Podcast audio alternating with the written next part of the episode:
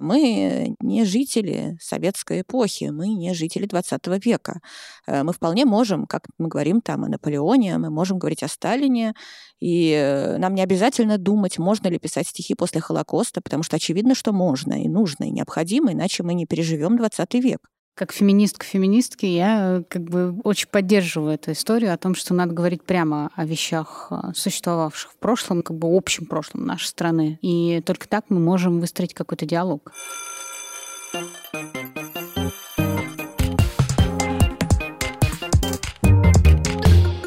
Привет, меня зовут Катя Суверина, я редактор издательского отдела «Музей Гараж».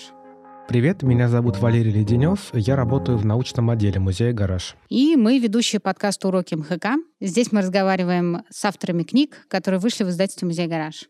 Каждый эпизод длится 45 минут, ровно столько же, сколько длится обычный школьный урок, но в отличие от неудобных стульев и строгой учительницы, мы попробуем провести идеальный урок в школе мечты и при этом попытаемся не подпасть ни под одну из статей Уголовного кодекса. На нашем сегодняшнем уроке мы обсудим разные образы советской женщины вместе с авторкой книги «Рождение советской женщины» Надей Плангян. Надя, привет. Здрасте.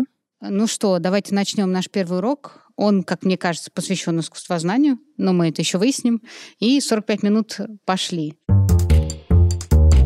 Надя, расскажите, пожалуйста, для начала немного о себе, чтобы познакомить э, вас с нашими слушателями. Ну, пускай будет, что я историк советского искусства, независимый куратор, и сейчас я преподаю в Высшей школе экономики. И там у нас тоже э, с Ольгой Казаковой, историком архитектуры, такая научно-учебная лаборатория действует по исследованиям советского искусства от 20-х до 60-х годов. Спасибо. И книжка, которая посвящена разным образом советских женщин, вышла в гараже этой осенью. И если бы вас попросили рассказать в пяти предложениях для учеников средней школы, о чем, собственно, эта книга, что бы вы им сказали? Ну, я бы сказала, что это книга о том, как понимать советское искусство через человеческое измерение. И э, это всего лишь часть э, всего вот, э, ну, большого объема.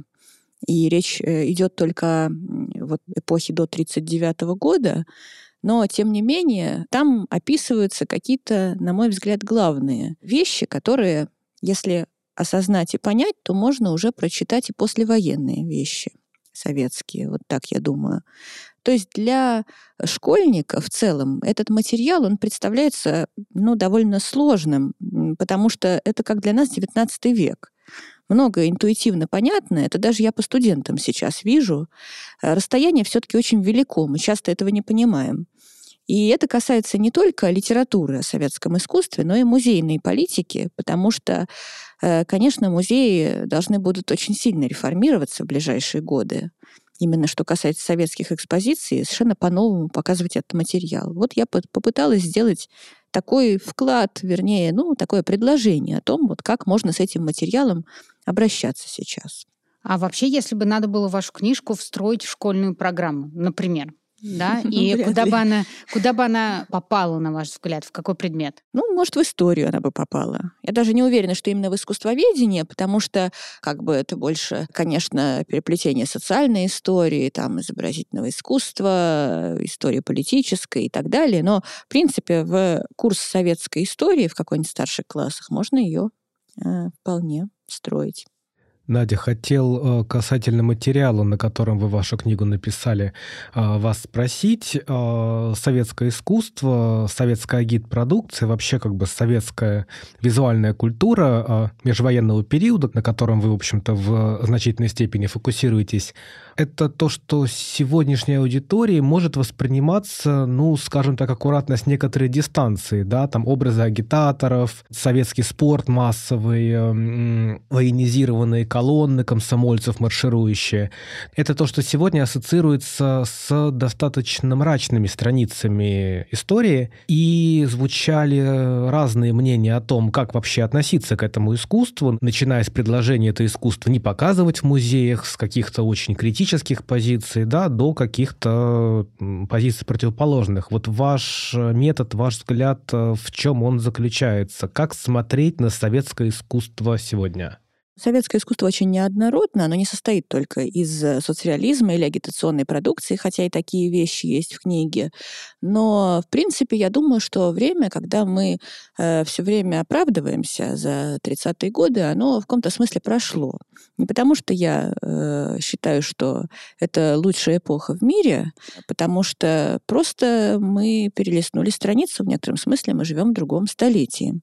И в этом смысле действительно интересно, что такие реплики, что это искусство не стоит изучать, э, и это опасно, это делает нас, как бы ставит нас как э, авторов на какую-то из сторон истории там, и так далее. Я слышала это в основном от старшего поколения, даже не от таких, э, в общем, почтенного возраста исследователей, а вот от, пожалуй, тех, кому сейчас 60 лет где-то.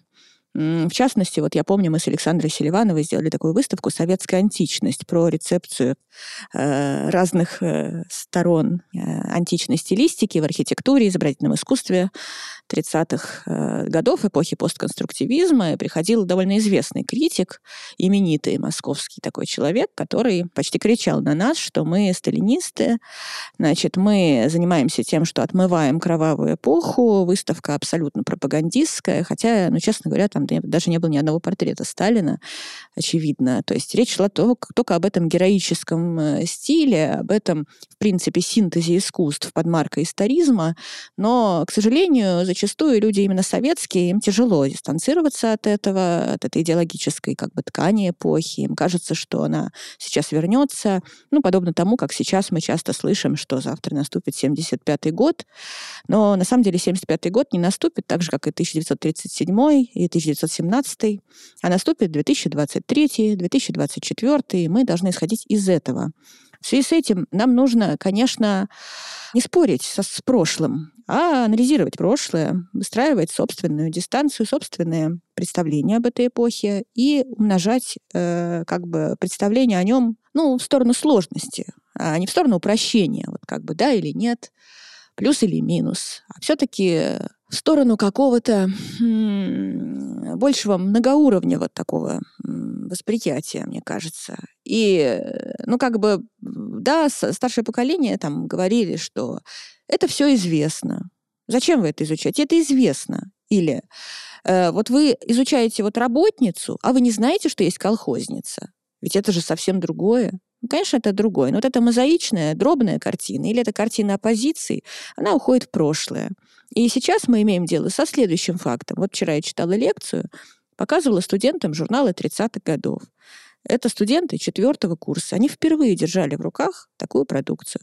Это произвело на меня сильнейшее впечатление. Сильнейшее. Они э, все поняли, они поняли, это плохая бумага, там такая, такая печать, такие образы. Этих образов очень много. Это такая многослойный исторический источник. И им не говорят о том, что они должны именно с этим пространством знакомиться. Советский архив — это источник. Вот так я думаю. Хотел просто уточнить тогда в связи с тем, что вы сказали. Ну, например, если в немецких музеях показывается какой-то изобразительный материал а, времен национал-социализма, то это вот поправка на то, что материал создавался во времена национал-социализма, она идет как по умолчанию. А, ну, то есть как нам быть с какими-то все-таки неудобными э, страницами прошлого, с неудобными темами, которые э, невольно перетягивают на себя достаточно значительное внимание. Э, я не знаю, мне вспоминается плакат швейцарского художника современного Томаса Хершхорна, э, э, где поверх фотомонтажа, если я не ошибаюсь, Лисицкого было написано «Мне очень нравится эта работа, но я знаю, кто такой был Сталин, как мне быть?» да? То есть мы что, мы вот эти вот неудобные какие-то темы можем как бы держать фоном, а, или вы предлагаете просто не сводить все к ним и сфокусироваться на чем-то еще, но как быть э, с теми феноменами, про которые мы понимаем, на фоне чего они происходили. Я вот для себя пытаюсь на этот вопрос ответить. Вот э, есть ли у вас какой-то ответ? Ну, я тут могу ответить как феминистка, грубо говоря, что мне кажется, что прежде всего, когда говоришь о насилии, лучше отказаться от изопового языка. Потому что если те или иные темы называть неудобными, а действительно было так, это был некий норма, такая консенсус, что вот, ну, нам немножко стыдно, нам немножко неловко, нам немножко мы обойдем то, обойдем все, и как бы в итоге, как бы это не о нас и не про нас. Ну, человек редуцирует свою речь этим, и э, если не назвать насилие насилием, репрессии репрессиями и так далее, то просто дальше, ну, сложно э, исторически мыслить. Э, и в этом состоит тоже в каком-то смысле такая дистанция современные интеллектуалы не обязаны быть советскими интеллигентами, они не обязаны соблюдать конвенции именно советского вот этого модернистского интеллектуального пространства, где они э, чьи-то агенты, да, агенты этого модернизма, э, если я ясно выражаюсь. То есть э, мы не, не жители советской эпохи, мы не жители 20 века. Э, мы вполне можем, как мы говорим там о Наполеоне, мы можем говорить о Сталине, и э, нам не обязательно думать, можно ли писать стихи после Холокоста, потому что очевидно, что можно и нужно, и необходимо, иначе мы не переживем 20 век. Э, нам необходимо создавать новые художественные формы, новые интеллектуальные э, формы, исторические концепции, да, большие философские системы, и тогда мы, э, безусловно, сможем справиться с этим. Иначе 20 век э, поглощает и пожирает нас вместе со своими последними поколениями, которые угрожают нам не заниматься этим, потому что мы разобьем цельность э, этого э, идеологического, как ни странно, пространства, так я думаю. Ну, как феминистка феминистки, я как бы очень поддерживаю эту историю о том, что надо говорить прямо о вещах, э, существовавших в прошлом нашем, ну, как бы общем прошлом нашей страны, да, и только так мы можем выстроить какой-то диалог. Другой вопрос, что как бы немножко, Валера, вот вы сказали, там это, э, ну, э, приводит нас к проблеме музейных экспозиций, видимо, я так вас поняла, что как это показывать, как показывать это искусство. Ну, в том числе, то есть как показывает, например, сталинский идеализм, э, так, чтобы это не выглядело апологетикой э, репрессиям, насилию э, и действительно какой-то чудовищной трагедии, которую сталинизм породил, например. А почему это есть трагедия? Трагедия должна выглядеть трагедией. Нет, так вот в том-то и дело. Апологетика и трагедия, и трагедия — это разные все-таки, мне кажется, вещи. Пускай будет трагедия, пускай будет также и высокие какие-то вещи. Я думаю, что сталинский идеализм нужно показывать вместе с э, самыми разными художественными контекстами. Вот что я думаю. То есть сейчас он немножко э, вот противопоставлен, там, ну, вот это авангард, социалистический реализм, то, как мы видим, да, ну, вот энциклопедия русского авангарда, да, должна быть, наверное, ответная какая-нибудь энциклопедия социалистического реализма. В целом такие книги есть. Э, вот, мы даже их знаем, англоязычные, правда. Э, но нам нужно отходить от этого и усложнять э, пространство. И когда оно насытится огромным количеством субъектов, что я и попыталась сделать в книжке, тогда мы увидим эпоху как э, пространство, откуда мы можем черпать что-то. Э, не только осуждать ее, не только постоянно дистанцироваться или связывать, там, оценивать ее с точки зрения там, знаю, западной славистики, что это очень неудачный проект, а вот, допустим, там в такой-то и такой-то в США там был очень удачный проект 20 века. Ну, это как бы непродуктивно. Вот. Э, свою историю, мне кажется, нужно воспринимать как источник и также учиться на ошибках. Э, для этого существует история искусствознания. Вот если как раз э, пойти в сторону истории искусствознания, меня гложет следующий вопрос. Зачем изучать э, социалистический реализм, если все про него, в принципе, понятно? Да, у нас есть э, понятный термин, у нас есть понятное определение, это ну, оценочное суждение, это плохое искусство. Все искусствоведы, которые могли, что-то про него уже написали. И, в принципе, зачем сегодняшнему российскому искусствознанию какое-то дополнительное знание о э, соцреализме? Вот э, когда я работала в Государственном институте искусствознания, то я еще немножко застала в 2000-х годах яростные споры о том, например, можно ли изучать э, салон XIX века. Вот хороший ли художник или плохой Семирадский. Вот, было, значит, известное всем искусствоведу, который была диссертация по Семирадскому, потом выставка, значит, э, э большая его и э, салонное вот это искусство, оно стало предметом. Также обсуждался очень интенсивный вопрос, вот старшее поколение, шестидесятники как раз, нужна ли история костюма. Вот это презренный, значит, такой низкий жанр. Потому что надо изучать вещи, произведения, крупная живопись. А потом после этого все перевернулось наоборот. Значит, э, мелкие проблемы стало изучать как раз приемлемо, а вот замахиваться на крупные такие обобщающие труды, это уже оказалось неприемлемо, неожиданно, потому что, как я уже сказала выше, это значит нам ставит перед нами необходимость вообще весь 20 век переоценить. Тем не менее, значит, э, и то, и другое надо делать плохое искусство или хорошее это не разговор. Вообще он не научный, скажем прямо. И там, кто это говорит? Э, мы опять к кому-то присоединяемся. Э, плохое или хорошее искусство, так же, как и плохой или хороший человек оставил этот дневник, не знаю, 1851 года, который у вас в руках. Это имеет значение или нет? Фадей Булгарин, плохой писатель, давайте его уничтожим, все рукописи его, что теперь? Ну, то есть я думаю, что это тут вопрос действительно исторического присутствия этих э, явлений и отпечатка, который они на нас оставили. Мы должны к этому относиться со всей серьезностью. Давайте перейдем от э, как бы, рамки к предмету да, исследования. И у вас в книжке 10 глав, которые посвящены 10 э, собирательным образом. Я, с вашего позволения, заспойлерю все их. Я не думаю, что слушатели, э, которые услышат, соответственно, эти образы, как-то вдруг растеряют э, свой интерес к книжке. И, итак, это аллегорическая дева, крестьянка, работница, восточница, мужественные дочери, новая женщина — жены инженеров, тоталитарное тело, лишние и художница. Почему вы выбрали именно эти 10 образов? Ну, я была, честно говоря, все-таки скована объемом. Э, то есть я не могу сказать, что можно и больше, но, во-первых, их на самом деле больше. Это всего лишь такие обобщающие главы. Конечно, э, книга не является каким-то э, ну, однозначной такой структурой, которая должна быть внесена в какие-то анналы. Это попытка такой классификации очень внешней, которая позволяет на самом деле углубиться в каждую из этих тем на нескольких уровнях подробнее.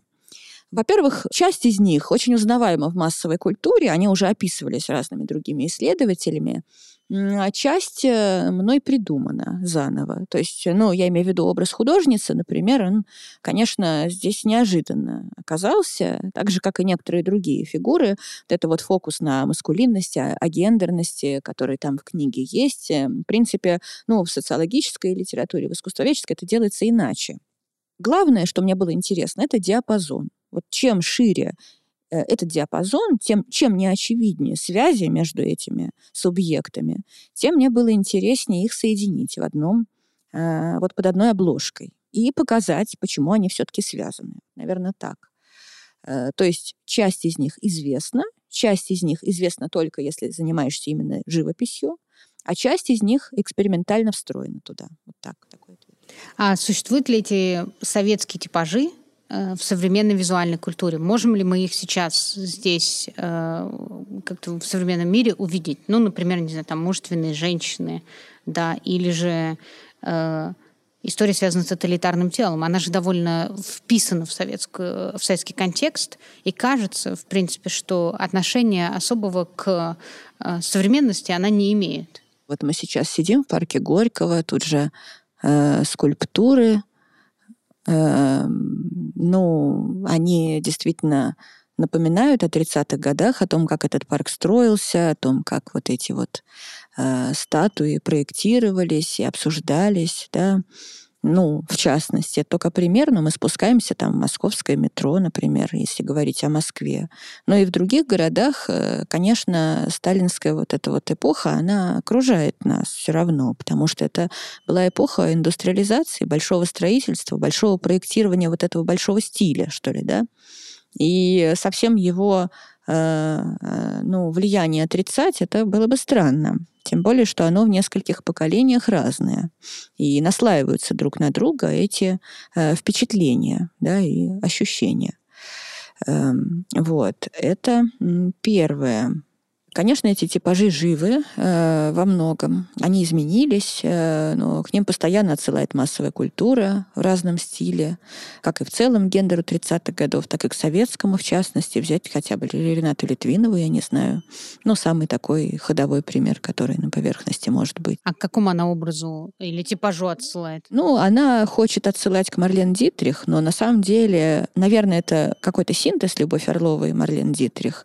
Но в сущности она все-таки не Марлен Дитрих, потому что э, у нее довольно много желания работать именно с советским э, вот этим вот эмоциональным пространством. И так или иначе, там, ну, она опрокидывает, она там постмодернистка, но тем не менее э, она это делает. Недаром она там с актрисами, шестидесятницами работала, много снимала их. То есть она э, как-то перекомпоновывает вот это наследие советских лет разных совершенно этапов. Причем и 30-х, и 50-х, и 70-х. Все это она в каком-то смысле. Ну, это вот художественная работа. Ну, Мамышев Монро, может быть, который как раз, вот я считаю, у Монро, у него действительно удачные образы этих людей 30-х годов. Он почувствовал какую-то их очень большую тяжесть э, в сущности, какую-то их драму, вот таких сконструированных фигур.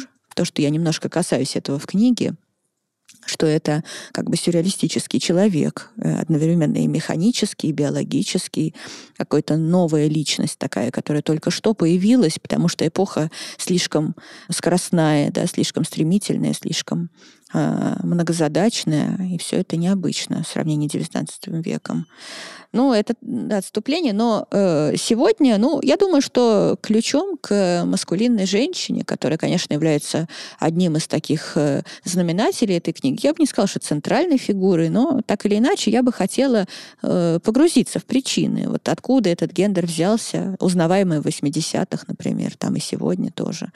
Но я считаю, что ключ э, в гражданской войне, и там есть э, изображения, которые на это указывают, и такой анализ, когда именно появились эти типажи, как они боролись за свое существование, трансформируясь потом в более конвенциональных, скажем, ударниц, там сверхударниц и всяких трактористок там и прочее. Сверхженщин. Да, да, да. Ну, конечно, сверхженщиной была э, вот эта вот, значит, красноармейка гражданской войны, или там эта милиционерка, вчера эта барышня, вдруг она абсолютно изменила свой э, какое-то свое общественное место и свою внешность.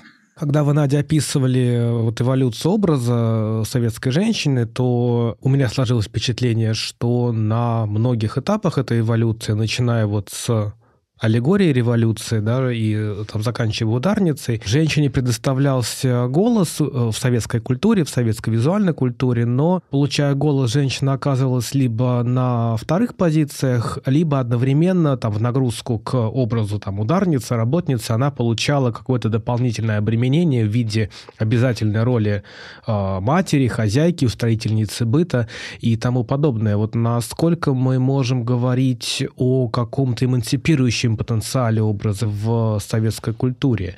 И было ли что-то, что вас э, само удивляло, вот то, что обнаруживали в процессе работы над книгой?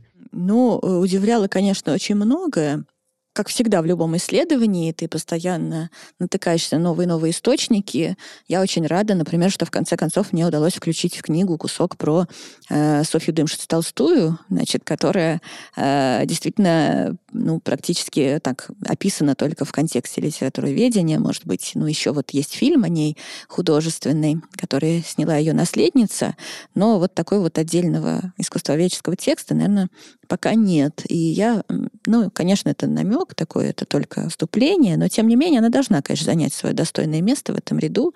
И ее журнал «Работница и крестьянка» — великолепный памятник э, ну, скажем, даже вот, может быть, не конструктивизма, а все-таки тоже постконструктивизма, ярким таким социальным отцветом ленинградским, вот, который остался от него Э, ее очень интересные картины. Все это было приятно исследовать, и приятно было, что на этом пути попадаются все новые новые журналы где-то, попадаются какие-то документы, материалы, какие-то перекрестные отсылки. Ну, это один из примеров. Можно, конечно, и многие другие назвать.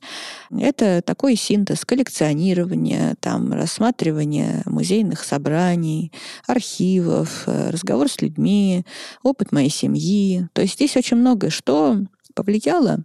И, конечно, это такая, ну, наверное, ситуация нескончаемая. Каждая из этих глав может быть превращена в несколько статей впоследствии. Не знаю, нужно ли это делать. Может быть, что-то из этого я сделаю. Может быть, будут какие-то выставочные проекты на основе этой книги. Вот. Но э, главным была, наверное, вот эта сумма. И интересно было, как разные, самые разные находки, они подталкивали к тому, чтобы этот материал суммировать и э, вот связать разные совсем не связанные вроде бы части.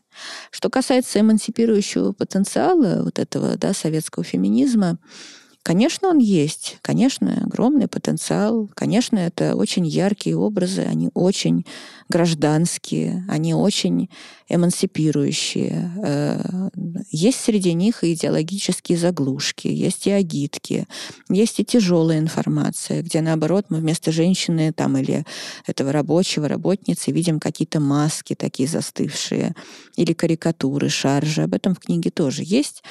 Вы говорите, что вот было там женщина, она имела такие-такие нагрузки. Но это так, конечно, в каждую эпоху. А разве существуют идеальные условия для гражданских движений?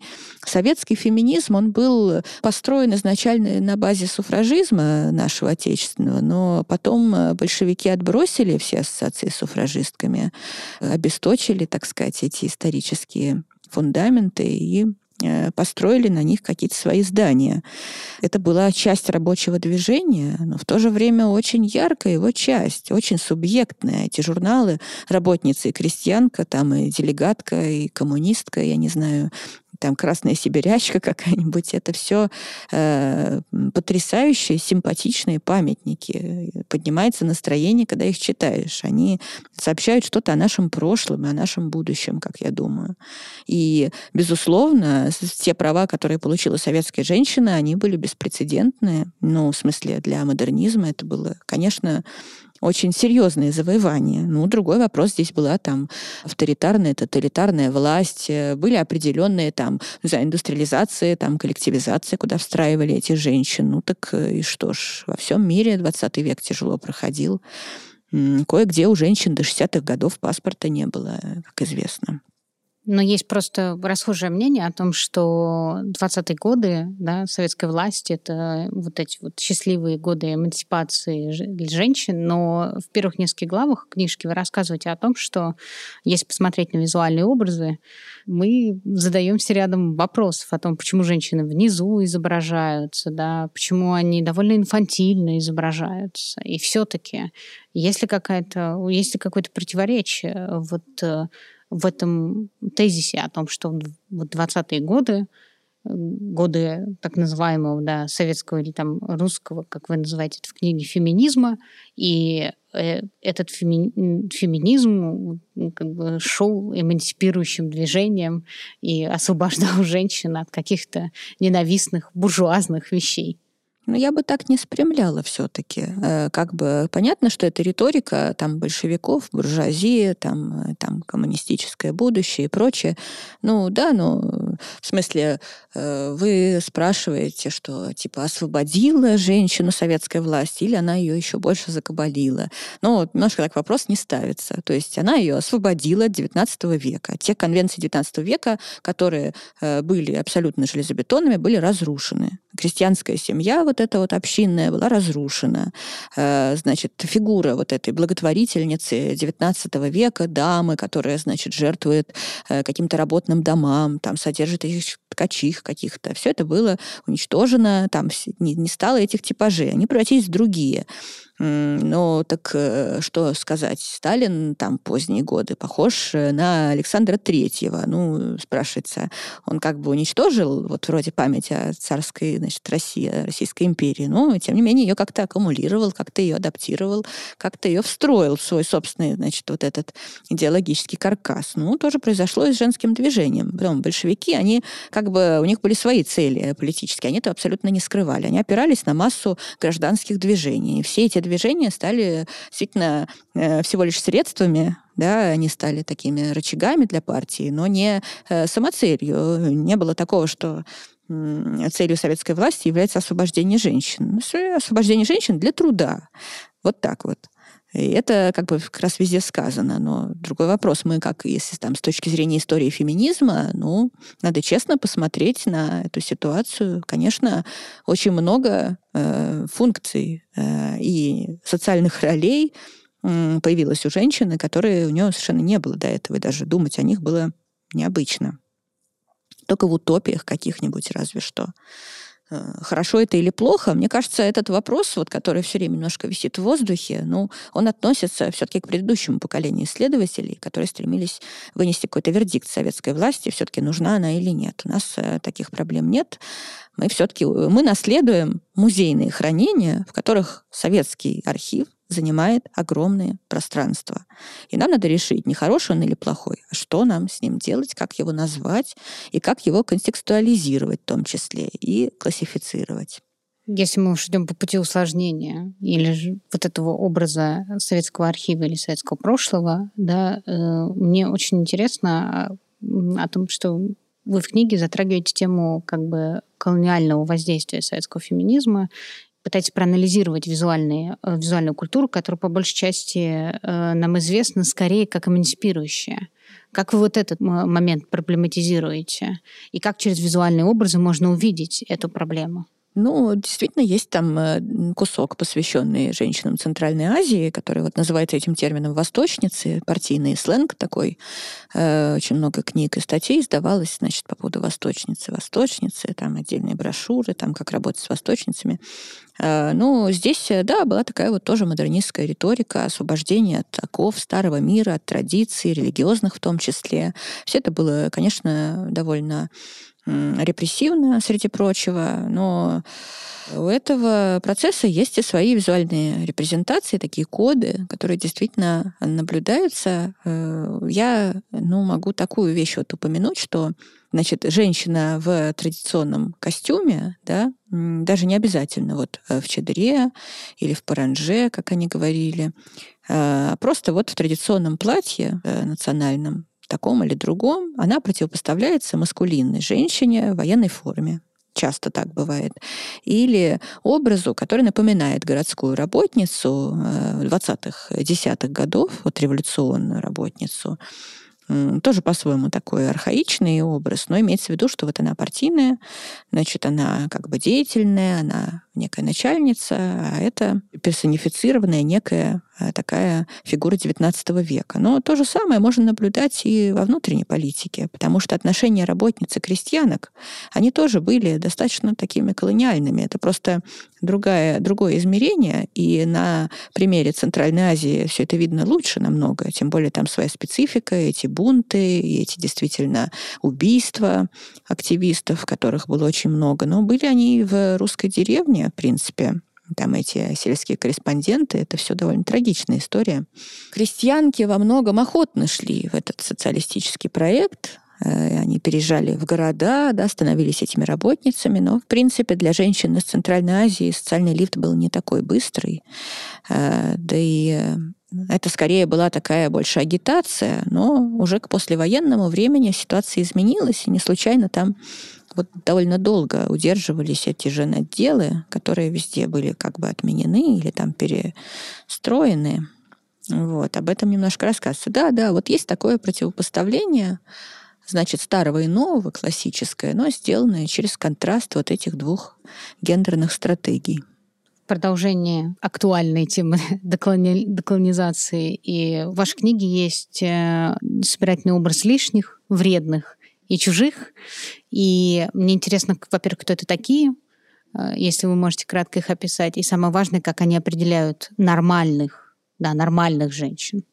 Ну да, это интересно, как они определяют нормальных женщин, потому что, в принципе, обычно взгляд наоборот э, все описывают, как вот общество их выделяет как лишних.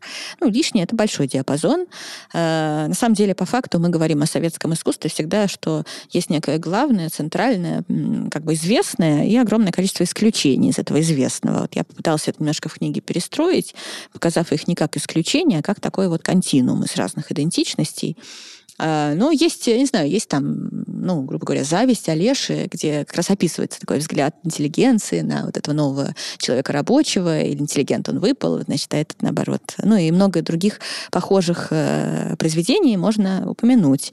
Э, но мне кажется, что более интересно вот такой контраст, когда речь идет о фигуре э, старого пространства, вот этого старой культуры, которая оценивает э, эти новые явления э, не негативно, не из перспективы зависти, а из перспективы какого-то познания нового. Вот я помню, например, в дневниках Михаила Кузьмина, там есть э, вот это ощущение ужаса от советского, но одновременно какой-то красоты. Вот у него как раз 30-х годов, 34 -го года его известный дневник, где необычайные описания природы, очень точные, пропорциональные и художественные, которые дают вот э, возможность увидеть эту советскую реальность э, по-новому, не с точки зрения вот этого противостояния. И то же самое Елизавета Кругликова, которая есть в, э, в книге, тоже она ну, художница эпохи символизма, с очень своеобразной гендерной стратегией. Она всегда ходила в мужском костюме, при этом она была вот э, такой значит, как бы такая суфражистка классическая, надо сказать. В общем, у нее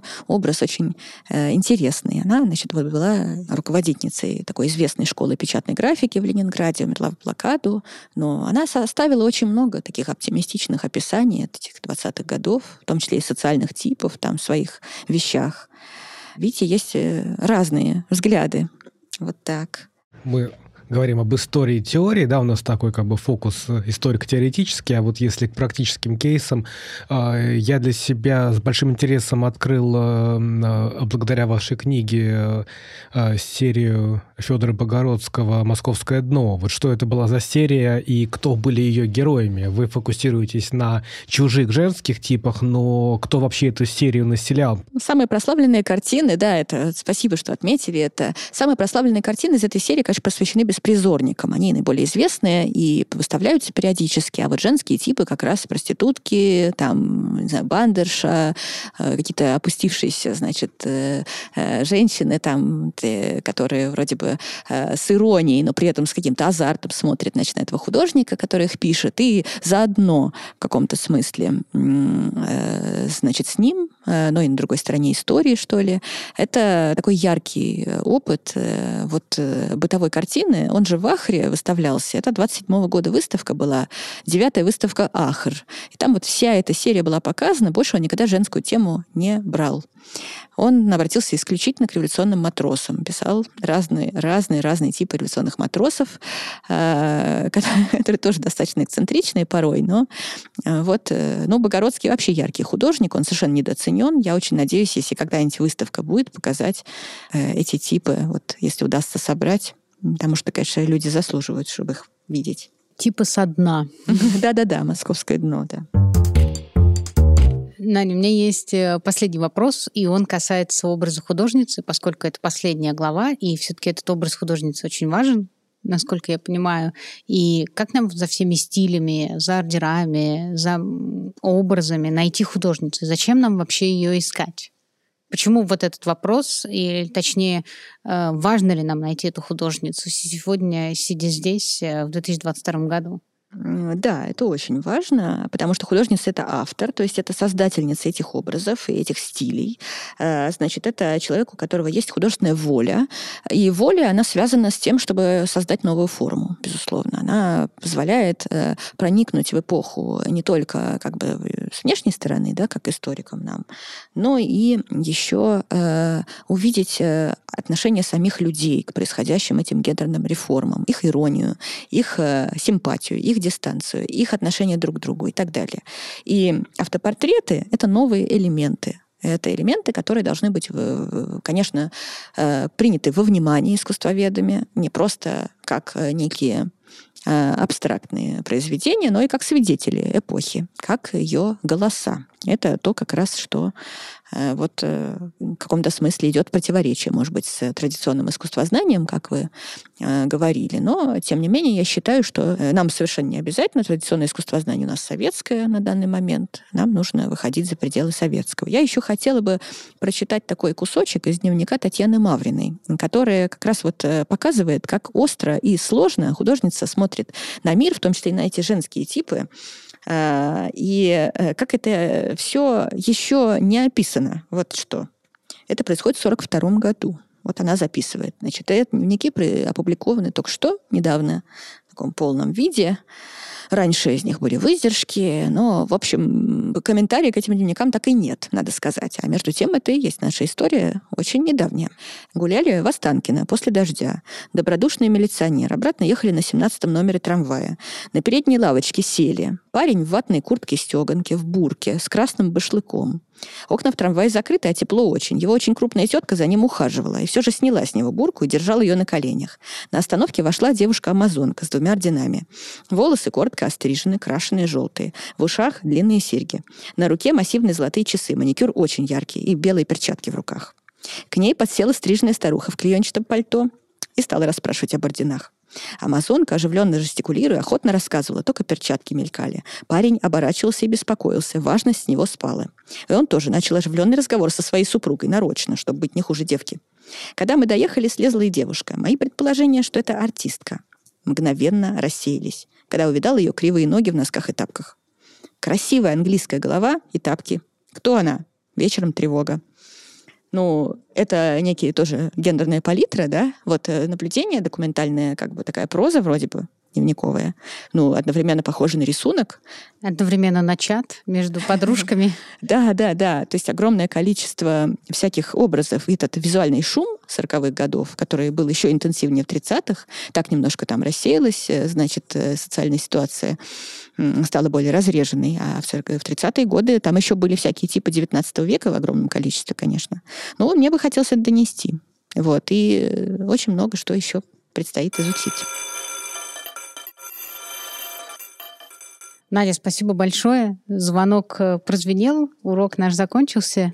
Валер, ты искусствовед, я историк, да, по большей части. Даже несмотря на то, что я гендерный историк, для меня, допустим, было открытием какие-то вещи, о которых Надя пишет э, в книге. Потому что некоторые из образов я никогда не видела, и тем более для меня было открытием, что действительно эти образы настолько живучи в российской современности. Что для тебя, как человека искушенного, э, стало э, новым ну, я бы сказал, что э, даже если у меня и были какие-то иллюзии насчет своей искушенности, то после Надиной книги возникло ощущение, что э, ты не искушенный ни разу, потому что огромное количество материала, не очень широко известного, а местами и, в общем-то, вытесненного за какие-то пределы истории. И книга еще настолько богато иллюстрирована, что собранные как бы изображения, да, э, репродукции работ, они складываются в какую-то невероятную невероятно стереоскопическую картину, которая действительно дает вот этот вот образ сложности, о котором Надя и писала в заключении книги, и а, то, что мы во время урока обсудили. Действительно, вот а, огромное поле, к которому эта книга апеллирует, и в котором можно искать э, очень много всего разного. Э, сложные какие-то гендерные стратегии, неочевидные стратегии, э, сложные идентичности тоже неочевидные. Но а по итогам сегодняшнего разговора у меня вот осталось такое соображение, что вот я как бы задавал вопросы такого этического характера, и ответ был в том смысле, что не стоит оценивать, а нужно подходить к материалу исторически и вводить его в исторический оборот. Ну, допустим, если мы говорим про историю нацистской Германии, да, то какие-то очень а, важные травматичные моменты касательно войны, насилия, как бы над ними была очень большая работа проделанная, и отталкиваясь от этой этой работы, мы, наверное, можем э, как бы на исторический материал смотреть под новым углом. А поскольку в том, что касается сталинских репрессий, там, террора, советской репрессивной политики, критическая точка зрения, она во многом остается в публичном поле маргинальной, пока эта работа не проделана, да, вот какие-то нерешенные вопросы, они как-то вот мелькают на заднем плане, и э, отвлечься от них очень сложно. В этом смысле, мне кажется, что Надина книга, она опережает время в том смысле, смысле, что Надя эту работу проделала и двигается дальше, но как бы не то, чтобы это было бы каким-то общим местом. Отчасти я, конечно, с тобой соглашусь, а с другой стороны, я думаю, что когда мы говорим о сложных образах, тем более о визуальной культуре, э, которая перетекает плавно в нашу повседневность, и которые мы иногда не замечаем, очень круто увидеть эту сложность. Потому что, конечно, если мы с тобой говорим о стандартном уроке МХК или истории искусства советского, она, она очень линейная. И я предлагаю не делать его линейным, а все-таки углубляться какие-то сложности. Я согласен. Чем э, больше сложностей озвучено, зафиксировано, тем, конечно же, это продуктивнее, потому что действительно э, события исторически могут быть любыми, произведения искусства тоже могут быть очень разными, и вот э, чем больше об этом написано, чем больше разных точек зрения зафиксировано, тем более как бы под одной обложкой, тем это э, я, да, как бы согласен, что это очень плодотворная позиция. В общем, читайте про советских женщин, они вам много чего нового откроют.